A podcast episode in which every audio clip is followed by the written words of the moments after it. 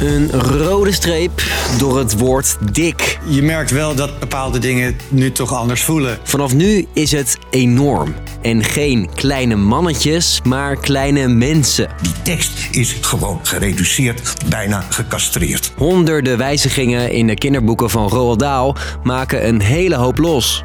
Wat is de discussie en volgen er nog meer boeken?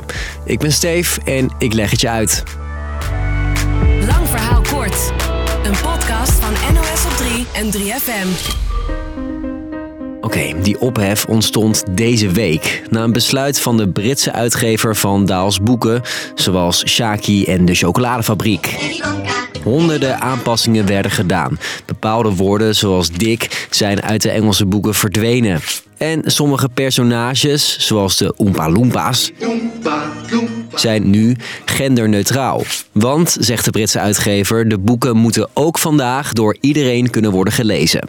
Het maakt een flinke discussie los. Eerst in het buitenland. Some updates to beloved children's classics are being met with cries of censorship. His iconic books, which have entertained millions of children, have received a woke makeover. Maar al snel ook aan de Nederlandse talkshowtafels, zoals die van Op 1. We gaan naar de Oompa Loompas, want ja, ook belangrijk. Je hoort hoogleraar Nederlands Herman Pleij. Afblijven. Hij is duidelijk tegen het aanpassen van de boeken.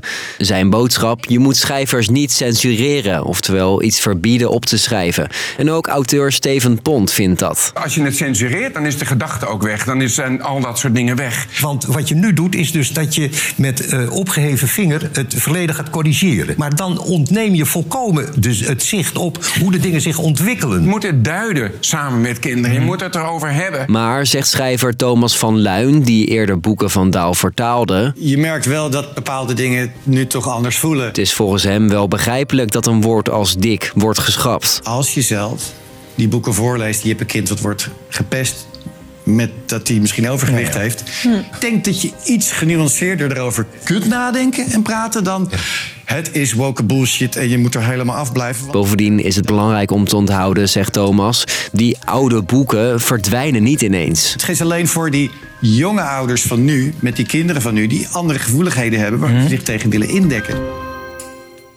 Een kinderboek dat wordt aangepast, het is geen nieuw fenomeen. Zo had in de boeken van Pipilotta, Langkous. haar vader eerst een racistische bijnaam, maar inmiddels al een paar jaar niet meer. En ook de Nederlandse kinderboekenschrijver Anna Wolt heeft wel eens wat moeten schappen. Langzamerhand ga je daar dan over nadenken. Toen een van haar boeken werd verspreid over Engelse scholen, kreeg ze het verzoek om sommige woorden en zinnen aan te passen. Die stichting voelt zich ja, verantwoordelijk voor de kinderziel. Ja, die, die willen daar gewoon ook geen problemen mee. En dus ging er een streep door de bijnaam van een personage, namelijk Freak, omdat dat vervelend zou kunnen zijn voor lezers die zich in hem herkennen.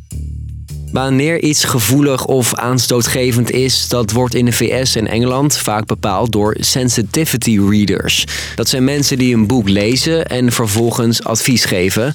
Gebeurde bij de boeken van Daal, maar ook bij een boek van deze Britse schrijfster. Zij schakelde zulke mensen in toen ze een boek schreef over dove hoofdpersonen. It was to make sure that I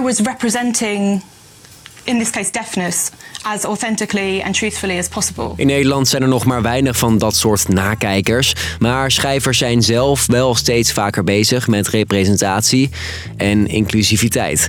Merkt ook literair journalist Joost de Vries. Ik ken heel veel romanschrijvers, ik ken ook heel veel theaterschrijvers. En iedereen is hiermee bezig.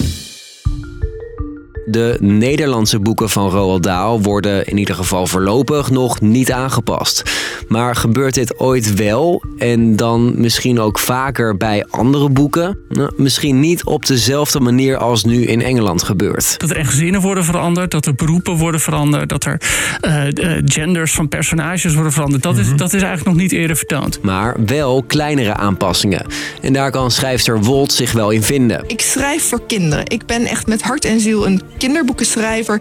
Um, en ik hou altijd al rekening met mijn publiek. Als er achteraf dingen worden aangepast of geschrapt, dan moet dat wel in overleg met de auteur, zegt ze.